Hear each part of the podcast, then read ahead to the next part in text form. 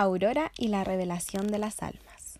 Caminando por la calle, una luz vi, me ensegueció y solo escuché una voz que me decía, una revelación es para ti. Borroso, borroso en casi todas partes, ya quedaban pocas almas con colores en ese mundo, almas incoloras, vagando por las calles, presas de sus impulsos, algunos sin siquiera poder levantar la mirada hacia otros, esquivos y dispuestos a pelear con cualquiera que los mirara más de lo esperado, e incluso a los que accidentalmente rozaban. En este mundo habían almas de todos los colores, pero esto poco a poco fue cambiando. Nunca pudimos descubrir hasta ese entonces el origen de esta condición, pero sí sabemos que cada vez eran más el comportamiento de éstas afectaban a los que las rodeaban, reduciéndose a solo una niebla que se sentía pasar en forma de nubes, transitando violentamente en este mundo, compartiendo mayormente con los suyos, hasta ese día. ¿Por qué?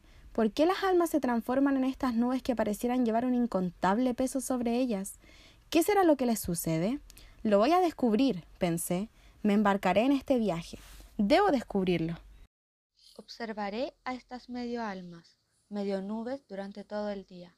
Primero seguí una nebulosa que aún llevaba un poco de color en ella. Era un alma joven, lo presentía.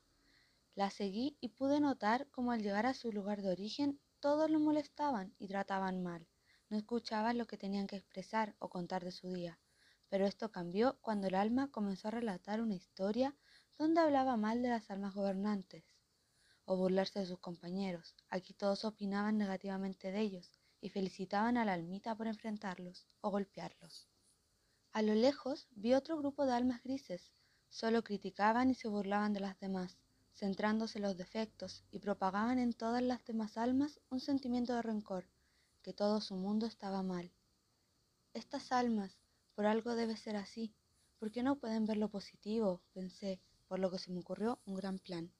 El grupo de almas era pequeño, pero iban contaminando poco a poco a las almas que se acercaban. Me dediqué a observar a una en especial. Era el alma más oscura y tenebrosa que había visto, pero me armé de valor y decidí conocerla. Durante unos días la seguí. Luego de estar con la pandilla de las sombras colectivas, se dirigía a su casa, un lugar muy periférico y desolado de la ciudad, donde apenas llegaba la luz.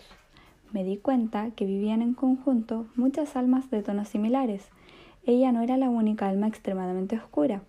En este barrio de almas se percibía el odio, la rabia, la tristeza y el dolor. Eran estas almas las olvidadas por todos, las que nadie tomaba en cuenta y solo pisoteaban. Por eso estaban llenas de oscuridad. La marginación, el olvido y la impotencia de no encontrar su lugar en la realidad las había dañado y llenado de rabia. Junto con Lucy, un alma luminosa y sanadora, nos dirigimos al espacio de las almas más oscuras para intentar entender y ayudar a todas estas almas. Nos dirigimos a las pequeñas, quienes eran violentadas por las almas más grandes. Las más poderosas oprimían a las más pequeñas, creando una espiral de nunca acabar comprendimos el origen de la oscuridad de las almas, y era que ellas propagaban en su entorno la intensidad de su rabia incontrolable e inconsciente. Lucy comenzó a rodear todo el lugar con destellos de todos colores, estaba abriendo y llenando el lugar de luz. Las almas habitantes comenzaron a darse cuenta que el origen de su oscuridad estaba dentro de ellos mismos todo aquello que les atormentaba era ellos, sus propios condenadores al mundo de la sombra.